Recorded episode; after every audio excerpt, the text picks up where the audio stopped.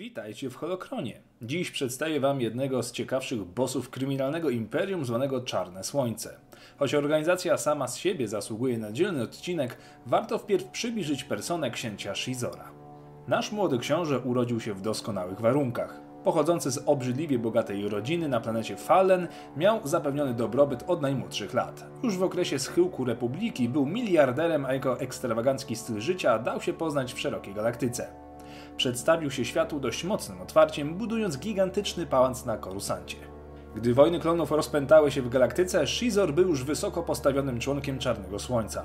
Mimo wielu problemów, które spotykały kryminalną organizację, książę był cierpliwy i czekał na kolejny galaktyczny konflikt, który najlepiej pozwoliłby mu rozwinąć skrzydła. A gdy to nastąpiło, od razu nawiązał bliższe relacje z nowym ważnym uczestnikiem konfliktu, czyli samym Imperatorem.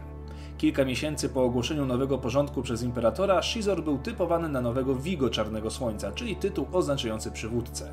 Wpierw musiał się jednak wykazać i pokonać swojego rywala Kairda.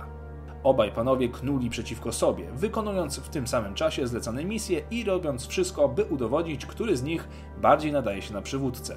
Ostatecznie Xizor wyszedł na prowadzenie i był pewny swojej wygranej.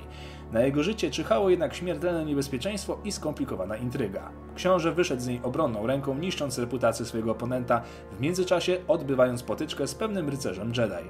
Całą historię przeczytacie w trylogii Noce Corsant.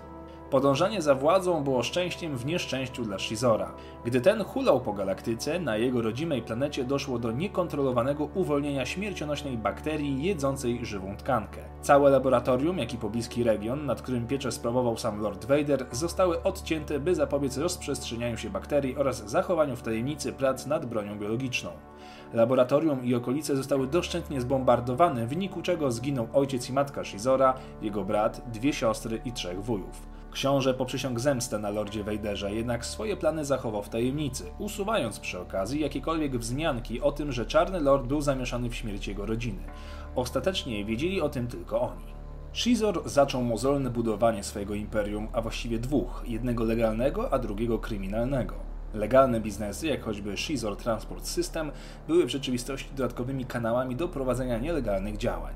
W międzyczasie rozwijał interesy z Hutami, którzy na polu nielegalnych biznesów byli prawdziwymi mistrzami, szczególnie na rubieżach galaktyki. Ambicje nowego Wigo rosły z każdym dniem, podobnie jak i chęć zemsty. Okazja do ostatecznej wendetty nadarzyła się niedługo później. Wiedząc, że przymusowym gościem Weidera będzie Luke Skywalker, postanowił zabić młodego Jedi, by zdyskredytować Weidera w oczach jego mistrza. Wystawiono więc liczne zlecenia u łowców nagród za głowę Skywalkera. Jednocześnie Xizor przekonał Imperatora, by plany drugiej Gwiazdy Śmierci wpadły w ręce rebelii. Zapewniało mu to korzyści w przypadku zarówno wygranej, jak i przegranej.